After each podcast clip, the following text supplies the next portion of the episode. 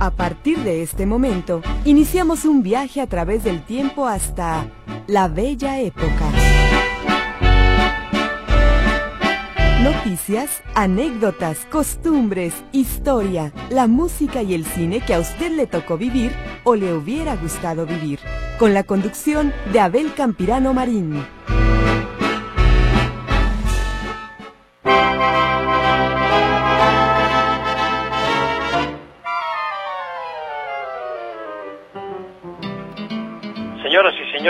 Un placer saludarlos en esta tarde de sábado, sábado 27 del mes de enero del año 2024, transmitiendo aquí en vivo desde la ciudad de Guadalajara a través del 1150 en Radio Metrópoli, banda de amplitud modulada, y también transmitimos simultáneamente por internet a, a través de nuestra página www.notisistema.com. Si ustedes desean comunicarse con nosotros este sábado, tenemos a nuestra querida compañera Naomi Zamorano atendiendo las líneas telefónicas que ya están a su disposición. 33 38 13 15 15, 33 38 13 14 21.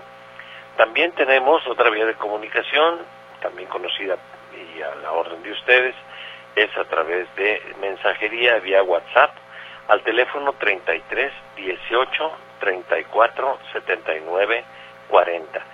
Este teléfono 33 18 34 79 40 es exclusivo para mensajes y también es exclusivo de nuestro programa La Bella Época y también de nuestro programa los domingos de 8 a 10.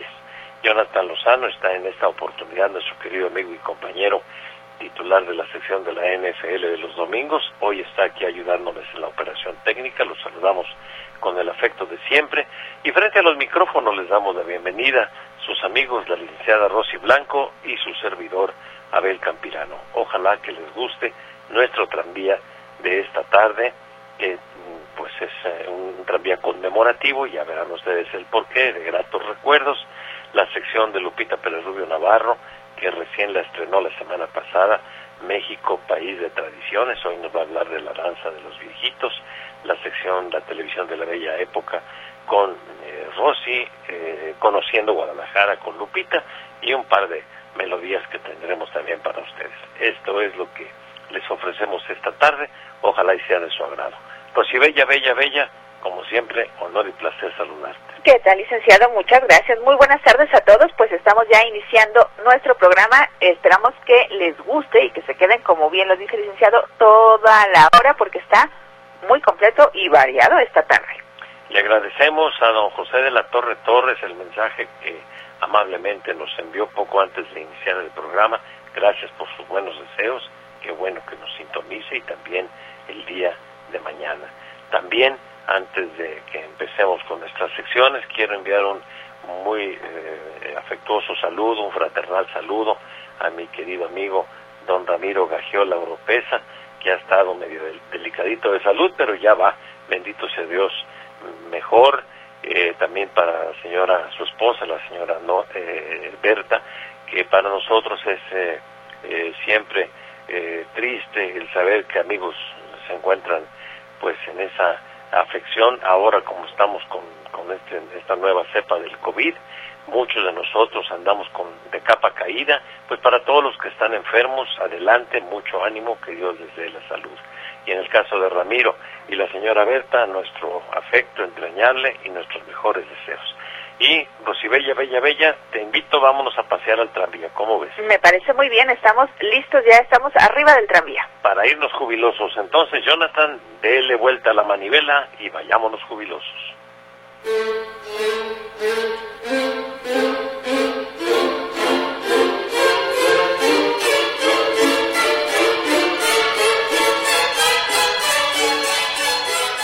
Muchos de ustedes, tapatíos de nacimiento quizá, o tapatíos por adopción, seguramente no habrán escuchado hablar de las cuadritas.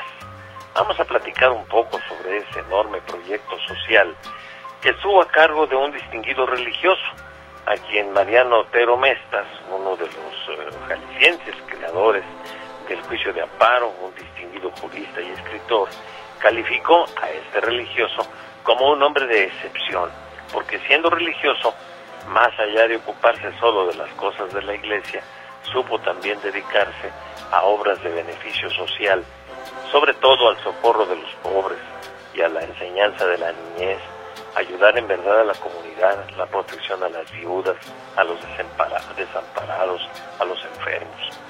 Bueno, pues fíjense que en el siglo XVIII, año 1773 para ser más exactos, Fray Antonio Alcalde y Barriga se lanzó a un ambicioso proyecto para dotar de habitación digna y decorosa a miles de zapatillos que vivían en esa época prácticamente en el abandono de las autoridades, que como siempre le dan prioridad a sus proyectos y ambiciones personales y dejan en segundo término, y si les queda tiempo y humor, para trabajar en bien de la comunidad.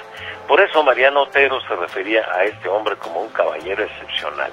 Fray Antonio Alcalde y Barriga, oriundo de Cigales, España, un fraile dominico que había nacido en el año de 1701 y que llegó aquí a nuestra ciudad procedente del obispado de Yucatán.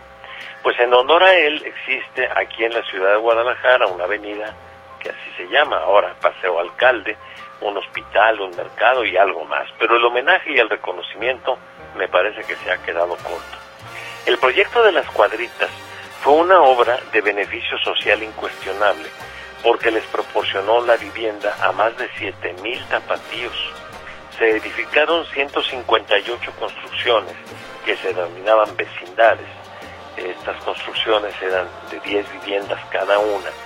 Todo esto en un espacio de 5 hectáreas ubicado al norte de la ciudad de Guadalajara, por supuesto mucho antes de la barranca de Oblatos, había todavía un largo camino de por medio, hacia, ah, sí, hacia lo que era la, salida del Camino Real a Zacatecas, justo a los alrededores de la edificación que se hizo de un santuario dedicado a la Santísima Virgen de Guadalupe.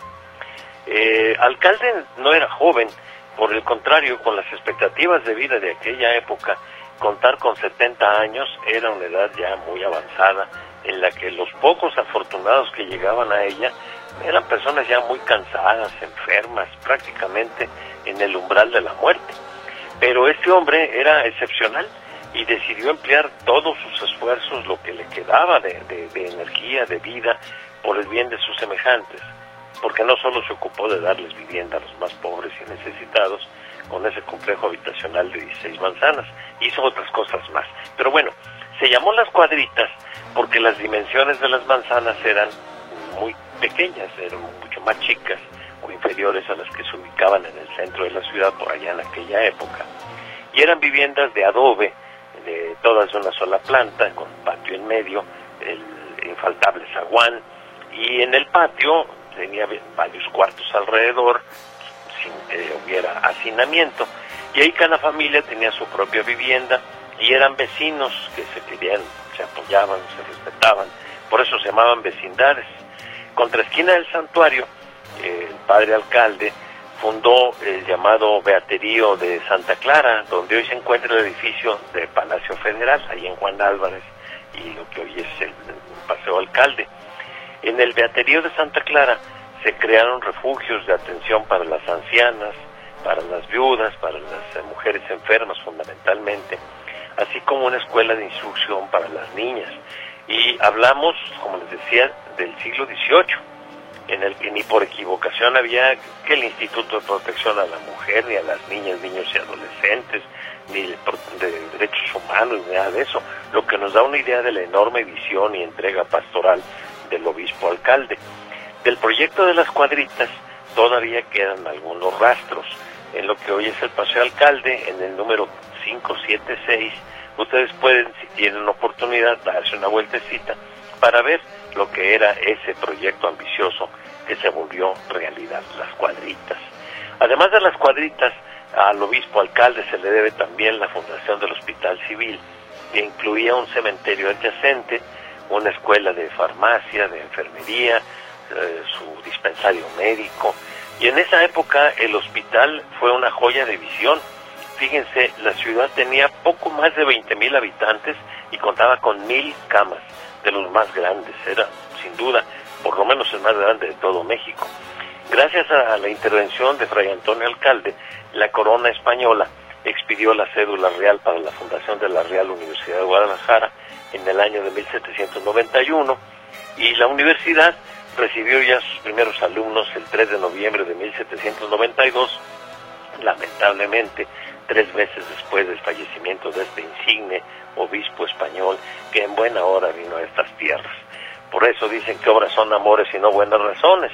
Y ese fue uno de los grandes legados del fraile dominico, que desde ese pequeño municipio de Cigales, allá en la provincia de Valladolid, en España, vino a nosotros, a nuestras tierras, a derramar en nuestra ciudad sus gotas de sudor, su sacrificio, y ahí condensó su bondad, su pasión y su entrega por los pobres y desvalidos. Cuando ustedes pasen por el Paseo Alcalde, precisamente, podrán recordar y contemplar la gran obra de Fray Antonio Alcalde. Y los espero en otro tranvía de los recuerdos aquí en la bella época y los dejo con este tema de Mantovani que se llama Melodía desencadenada para irnos a una pausa.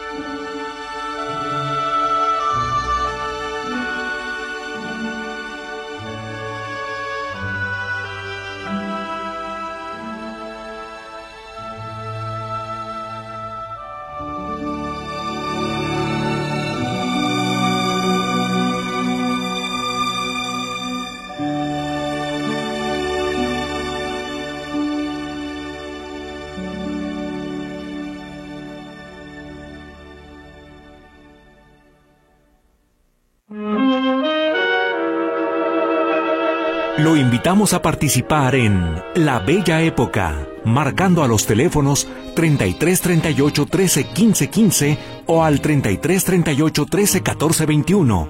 WhatsApp, exclusivo para mensajes, 33 22 23 27 38.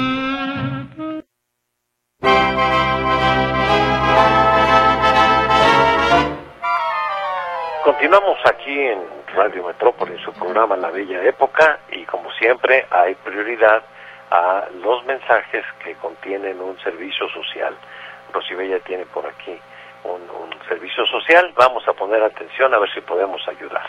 Adelante, Rosy. Gracias, licenciado. Así es, este es un servicio social. Se solicitan ocho donadores de sangre tipo O positivo para Manuel González Manzanares bueno, a él le van a realizar una cirugía de corazón abierto y están solicitando de su ayuda si usted puede ayudarlo donando sangre tipo O positivo. Él está en el Hospital Centro Médico de Occidente en la cama 382.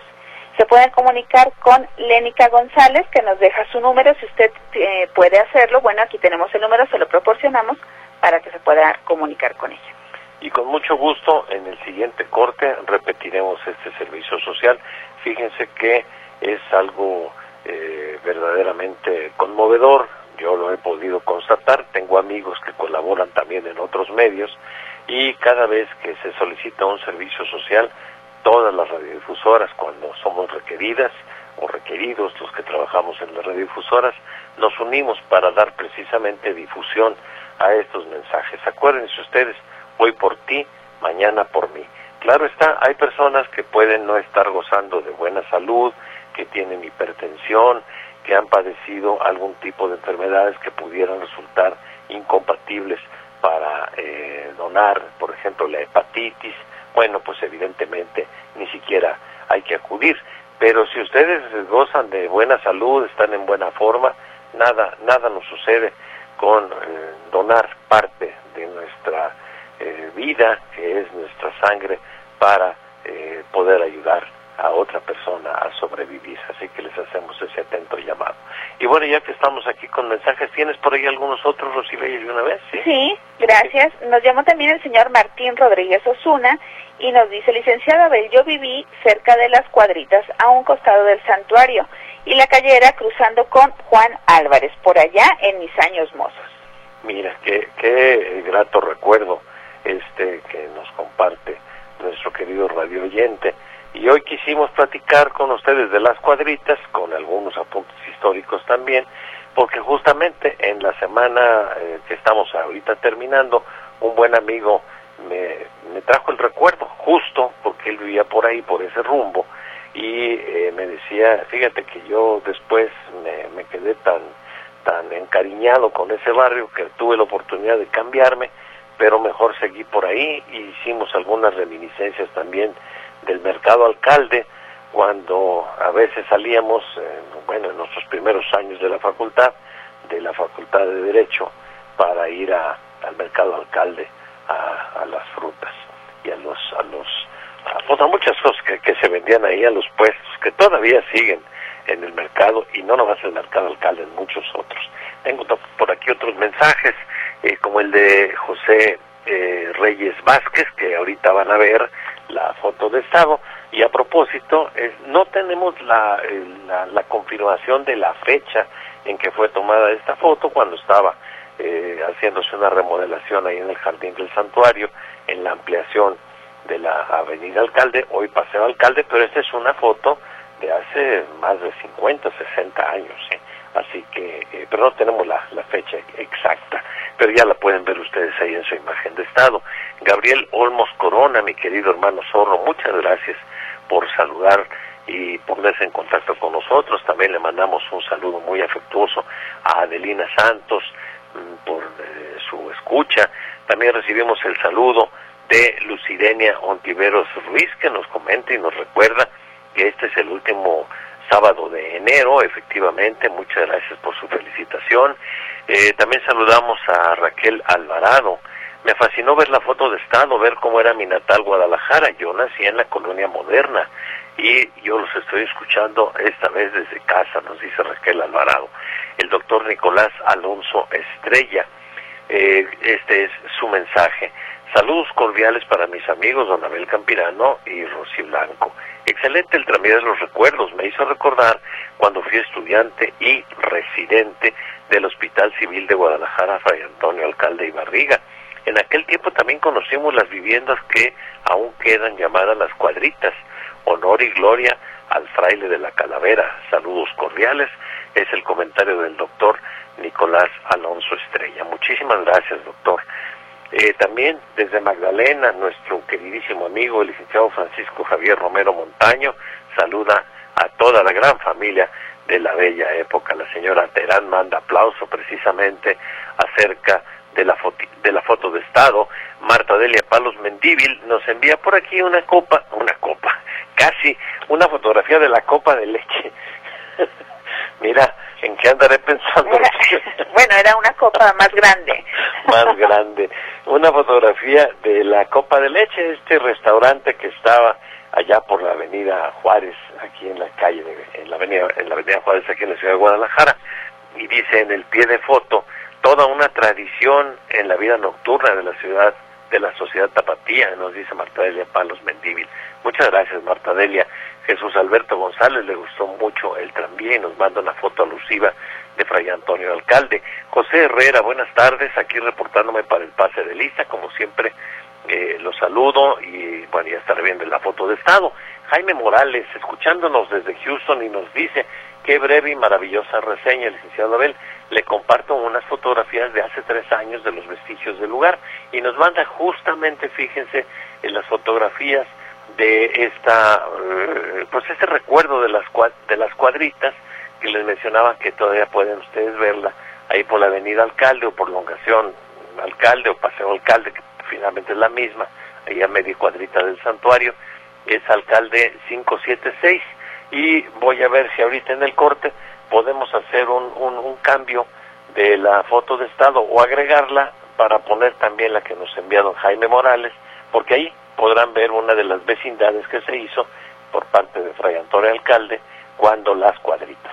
Le agradecemos la amabilidad de don Jaime Morales, un saludo hasta Houston y ahora eh, vamos con Lupita Pérez Rubio Navarro con su sección País de Tradición, México, País de Tradiciones y terminando la sección de Lupita vamos a poder nos ligamos con la con el tema del molino rojo también con Mantovani y orquesta. Por cierto, quiero hacer una aclaración. En el eh, mm, en la sección de Lupita eh, existen en la bibliografía y estuvimos checando con algunos eh, amigos filólogos respecto de la correcta pronunciación de la palabra, bueno, de, sí, el vocablo purépechas y nos comentaba un, una gente que sabe, dice, pueden decir purépechas o purépechas, como se dice Tenochtitlan o Tenochtitlan. Entonces hago esta aclaración porque más de alguien va a decir, éjele, es purépechas, no purépechas. Bueno, ustedes lo que quiero es que disfruten de este recorrido que nos va a hacer también por las tradiciones Lupita Pérez Rubio Navarro, que nos va a hablar de la danza de los viejitos. Entonces, pues recapitulando, Jonathan, vamos con Lupita y terminando Lupita, nos ligamos con la canción y nos vamos al corte.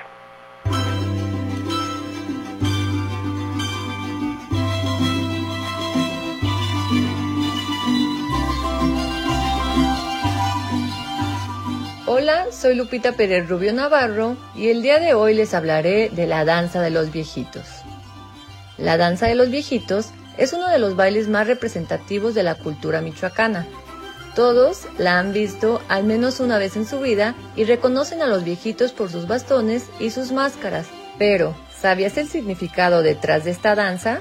De acuerdo con los purépechas, la tradición data desde tiempos prehispánicos, cuando los hombres ancianos del pueblo bailaban con sus bastones realizando un ritual cada cambio de estación. En cada equinoccio y solsticio, los viejitos realizaban una ofrenda en honor al dios sol o al dios viejo. En la danza de los viejitos participan cuatro danzantes, según algunas versiones. Originalmente, uno de los danzantes era representado por una máscara de un niño o joven, ya que representaba la estación entrante mientras que los tres viejitos restantes representaban a las estaciones pasadas. Según los purépechas, solo los petamunis o chamanes, es decir, los más ancianos y sabios del pueblo, podían realizar la danza. Los cuatro danzantes iniciaban a bailar conforme la estación que representaban. El más joven danzaba con mucha energía ya que representaba la estación entrante, mientras que el último, representando a la estación que se termina, danza con dificultades y aparenta que ya no puede más. Sin embargo, con la llegada de los españoles, la danza original de los viejitos cambió, se fue transformando con el tiempo y pasó de ser un ritual para la llegada de las estaciones a ser una caricatura del colono español que tenía menos energía que los indígenas y envejecía más rápido. La danza se transformó en una representación de un acto de fuerza contra los ancianos. Esto porque los españoles en su afán por obtener todas las riquezas de los purépechas, violentaron a los ancianos para señalar las fuentes de riqueza de los suyos. Sin embargo, se negaron a entregar los tesoros del pueblo a los invasores. A cambio, los ancianos fueron obligados a caminar sobre carbones ardientes en la plaza pública. Pero no cedieron, nunca confesaron. Es por eso que la danza de los viejitos es una representación simbólica de aquella tortura de los españoles hacia los chamanes purépechas. Existen diversas variantes de la misma danza, con diferentes vestuarios y piezas musicales. siendo la más conocida y representativa la de Jarácuaro. La peculiaridad de la danza está en el toque humorístico. Los danzantes escenifican los achaques de la vejez mediante caídas, espasmos y un caminar encorvado. No obstante, también hacen alarde de una vitalidad juvenil que expresan con un intenso zapateado al ritmo de la música y con el saludable color rosa en sus máscaras, a pesar de las arrugas y dentaduras en mal estado. El baile es guiado por una pareja conformada por el llamado beripiti y la maringuía. Esta última es la representación de una mujer anciana de cabellera gris. Los danzantes son acompañados por músicos con violines y guitarras, quienes se dan a la tarea de interpretar la música folclórica característica de la danza, lo que incentiva aún más el entusiasmo y la participación del público. En el transcurso de la danza participan otros personajes conocidos como los feos, cuya actuación se centra en la burla y el desdén hacia el baile de los cuatro viejitos. Su intervención cumple con un acto de bufonería y provocación hacia el público. La danza de los viejitos está tan arraigada en los pueblos de la zona lacustre de Michoacán que la mayoría de los niños de la región son iniciados como danzantes desde muy pequeños, siguiendo así el ejemplo de sus padres. Es por ello que la relevancia de la danza sobrepasa el folclore, pues tiene que ver con un profundo sentido de identidad. Actualmente, la danza de los viejitos es reconocida internacionalmente por su expresividad escénica llena de colorido y simbolismo. Distintas compañías de ballet folclórico han llevado esta tradición a escenarios de todo el mundo para darla a conocer en festivales artísticos. Su vestimenta se compone de pantalones bordados representativos de la comunidad de origen y camisa de manta blanca cubierta por un colorido zarape o jorongo. También calzan guaraches con suela de madera que ayuda a acentuar mejor el zapateado durante la danza. Los danzantes llevan la cara cubierta con máscaras hechas de madera o pastas de caña, que representan el rostro de ancianos sonrientes. Para simular la cabellera de los viejitos, se utiliza fibra de zacate y el atuendo se complementa con un sombrero adornado de listones multicolores y un bastón. Para la música tradicional de la danza de los viejitos, solo se utilizan instrumentos de cuerda, como la guitarra, el violín y el contrabajo. Las melodías que se tocan para este efecto son conocidas como perecuas, la música tradicional purépecha, y junto con la danza forman parte de la lista representativa del Patrimonio Cultural Inmaterial de la Humanidad declarada por la UNESCO. Aunque existen varias piezas musicales que acompañan la danza, las más populares son perecuas como el gustito, la competencia, el guarache, el saludo del amigo y el trenecito. Y así es como seguimos conociendo las tradiciones y costumbres. Soy Lupita Pérez Rubio Navarro. Los espero en la siguiente entrega.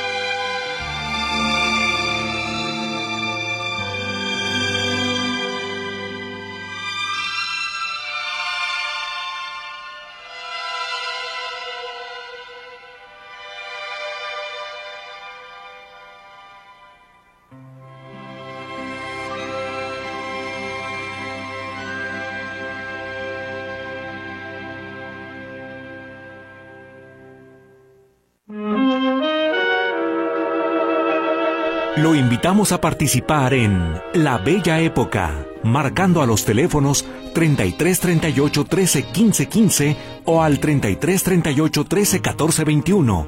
WhatsApp, exclusivo para mensajes, 33 22 23 27 38.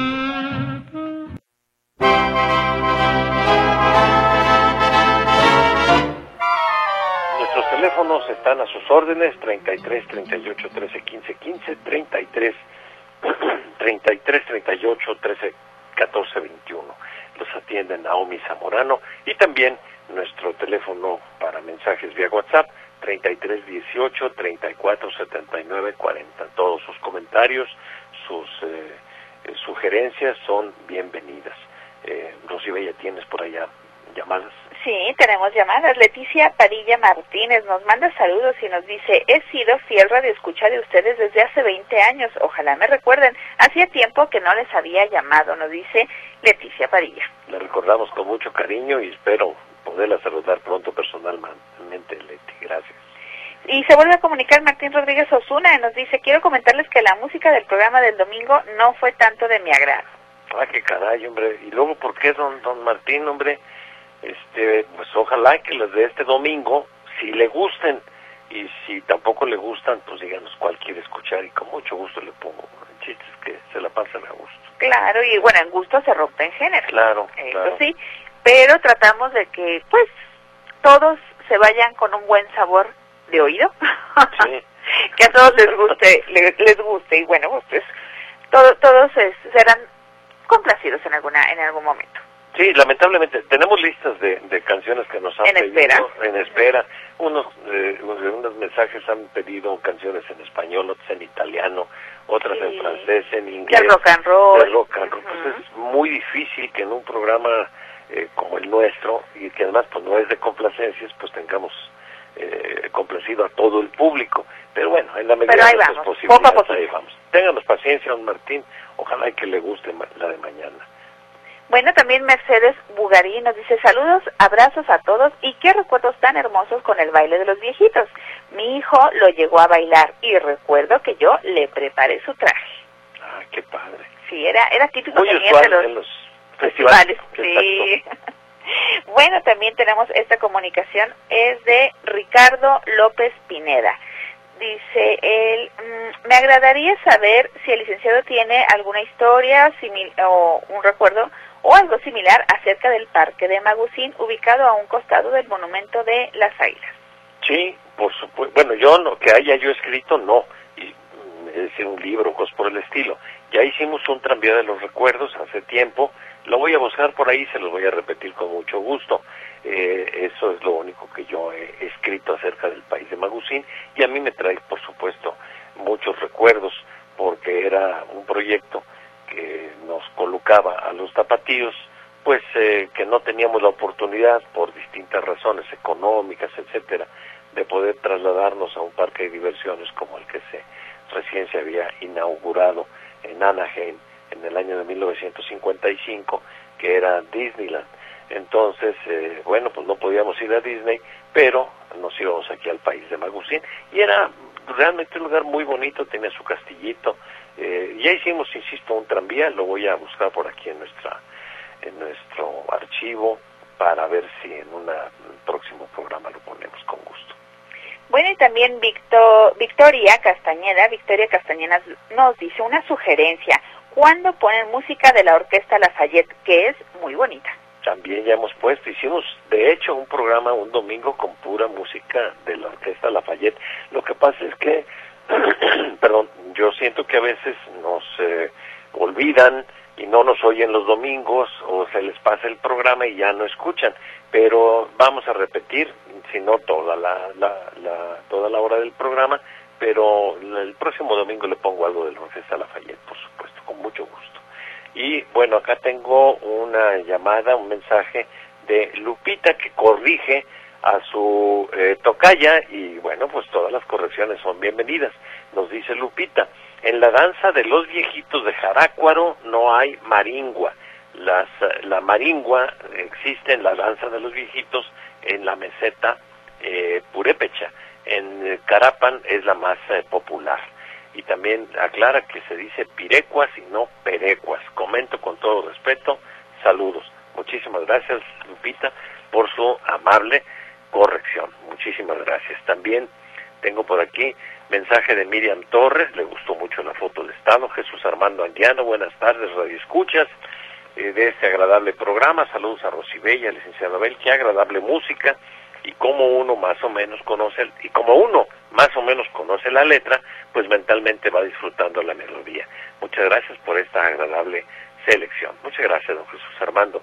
También eh, recibimos el mensaje de Juan Pablo Valencia Valencia y Carlos Guillermo Valencia, queridos radioescuchas. Ellos están también al pendiente de nuestro programa. Gracias por sus buenos deseos y les correspondemos con un abrazo muy fuerte y afectuoso. Luis Eduardo Mezquita Sandoval nos envía por aquí una eh, fotografía. Dice, les comparto en el pie de foto cómo estuvo el frío aquí en Monterrey la semana pasada y ahí eh, nos muestra el limpia parabrisas lleno de escarcha por el hielo. Eh, extremoso el clima allá en Monterrey. Carlos Medina Castillo. Buenas tardes, licenciado Abel, Rosibella, Lupita y demás familia de la bella época. Fray Antonio Alcalde efectivamente ha sido el más grande benefactor de Guadalajara sin ser de aquí. Todo lo que hizo fue en grande, como por ejemplo recorrer su arquidiócesis en varios años, cuando era territorialmente la más grande del mundo. Por otro lado, para él reservó lo más sencillo, lo más humilde, según he leído. No se le ha reconocido suficientemente. Una foto del jueves pasado de, eh, que tomó en, eh, desde Tlaquepaque, Pueblo Mágico, y nos manda por aquí un recorte, un artículo periodístico acerca precisamente de Fray Antonio Alcalde. Muchas gracias a eh, don Carlos Medina Castillo de Tlaquepaque. Vamos ahora con Rosy, Rosy Bella, Bella, Bella, con la sección La Televisión de la Bella Época y de ahí nos vamos a un breve corte.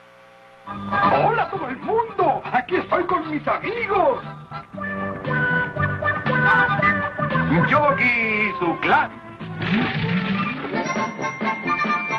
Las series de caricaturas acapararon un primerísimo lugar en las preferencias del público de la televisión mexicana, ya que además de estar orientadas al público infantil, la propia trama de los episodios invitaba a verlos en familia, pues los adultos disfrutaban de los cartones y la magia del color cuando apareció entrados los años 60. Una de esas series que contó con una gran aceptación fue el show del oso yogi. La cadena ABC inició su transmisión en el año de 1961 con capítulos que tenían una duración de 30 minutos cada uno y con un sello distintivo. La caricatura propiamente dicha duraba poco menos de 10 minutos.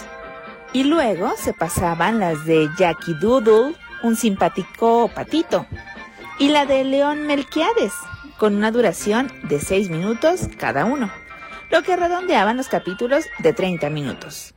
En total se grabaron 36 capítulos distribuidos en dos temporadas igualmente exitosas, a grado tal que algunos canales de televisión que gustan de las series retro las siguen exhibiendo y no ha perdido el interés de los televidentes. La serie dejó de transmitirse en el año de 1962 y entre las voces que hicieron el doblaje fueron Eduardo Arosamena, Eugenia Bedaño, y Luis Manuel Pelayo, quien además tenía a su cargo la narración. El show del oso yogi, una de las series de televisión de la bella época.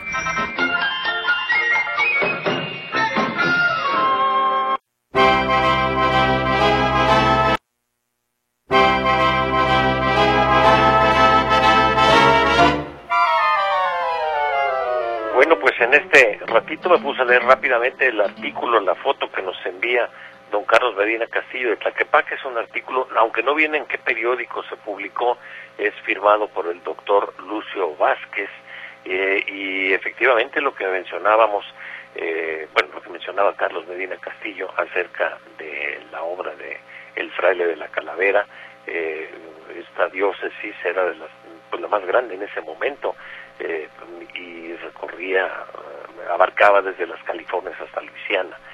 Y eh, bueno, aquí nos viene relatando la crónica de cuando eh, llegó eh, Fray Antonio Alcalde aquí a Guadalajara. Muchísimas gracias por compartir este documento, Carlos Medina Castillo, eh, desde Tlaquepaque, Pueblo Mágico. María Dolores Pérez, qué buen tranvía, la sección de Lupita está muy interesante, eh, la música excelente, de todos mis recuerdos. Ramón Ponce Huitrón, muchas gracias, los saludamos desde San Sebastián el Grande. Muy buen día, está soleado, bonita foto de la catedral, sin el tráfico pesado y sin contaminación.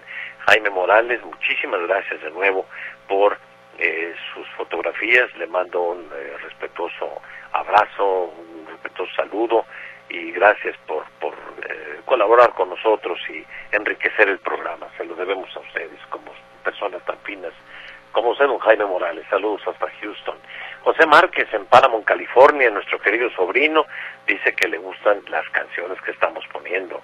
Rubén Bernal Alariz, nos comenta lo siguiente. Excelente el recorrido del tranvía, del tranvía y la música de lujo también. En la foto de eh, estado ya se ve la avenida Alcalde, está pavimentada. En esa época ya se había pavimentado. Estamos hablando, perdón, de finales de los 40. Beatriz Miramontes Díaz, aquí escuchando el programa desde la colonia Insurgentes. Gracias, Beatriz. También se comunica, eh, déjenme ver quién, mm, Rosy Morán, que nos dice lo siguiente. Me estoy deleitando con este programa, reciban un gran abrazo. ¿Cuántas obras buenas hizo Fray Antonio Alcalde? Bien ganado se tiene el cielo. Me encantó la semblanza de la danza de los viejitos que hizo Lupita y ella, Rosy Morán, manda un saludo a sus hermanitas Chelo y Alice que se encuentran allá en La Paz, Baja California Sur y están escuchando en este momento el programa. También tenemos saludos muy afectuosos para don Gustavo Borja Ochoa que nos escucha en el rumbo del bosque de los Colomos aquí en Guadalajara. Sebastián Ruiz y la señora Rosario, muy, eh, bueno, don Sebastián dice muy bonito el reportaje de costumbres y tradiciones. Y ¿De dónde es el baile de los machetes? porque un hermano cuando estaba pequeño lo bailó, nos dice el ingeniero Sebastián Ruiz. Eh, yo no tengo eh, eh, el dato ese, pero con mucho gusto lo vamos a preguntar con Lupita y a ver si nos pone en, en, contexto esta danza de los de los machetes que yo le he visto también, aunque con otra, pues yo diría una variación en la, la fiesta del Santo Santiago, de Santiago Apóstol, aquí en, San Juan de Ocotá me tocó verla con los tastuanes, pero bueno, no tengo, no tengo la información exacta. Vamos con Lupita Pérez Rubio Navarro de nuevo, con su sección Conociendo Guadalajara y regresamos para dar lectura a los últimos mensajes.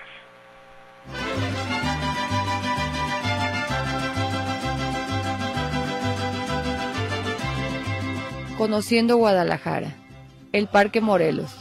El Parque Morelos es la famosa alameda pública ubicada a unos pasos del centro histórico de Guadalajara sobre la calzada Independencia. Anteriormente, en este lugar se encontraba el Paseo a la Alameda, un islote bastante arbolado que fue formado por la bifurcación del antiguo río San Juan de Dios.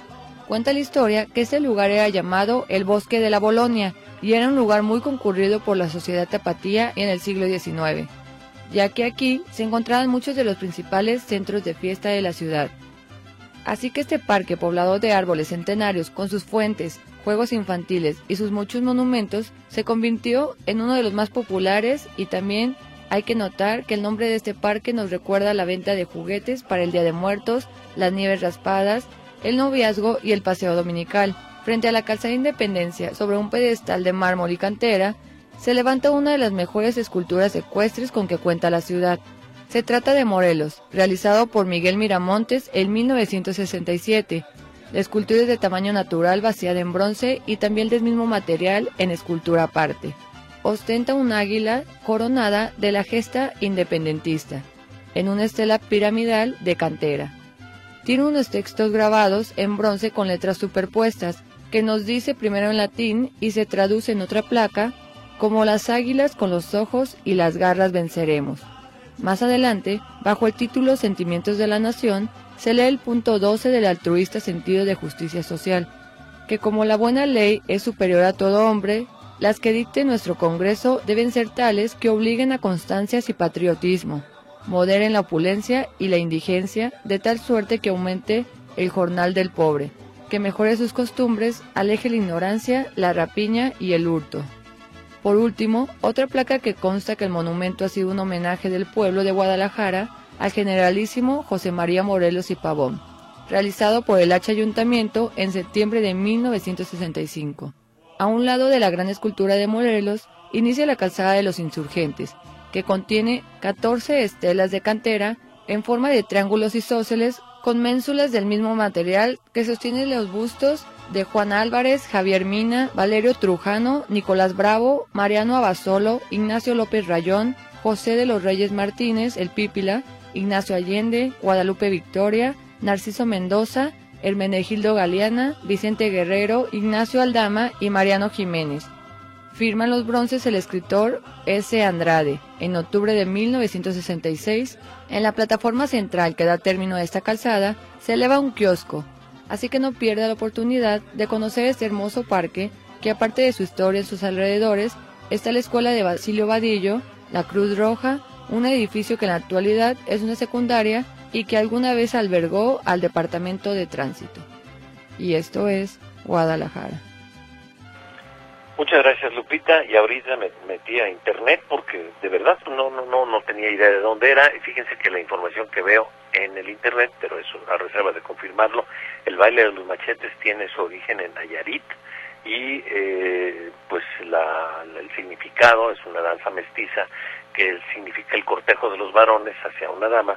Y el propósito es que el hombre tiene que alardear que él es mejor que los otros en el manejo del machete para que la mujer lo elija. Bueno, le dejo la tarea ya completa a Lupita.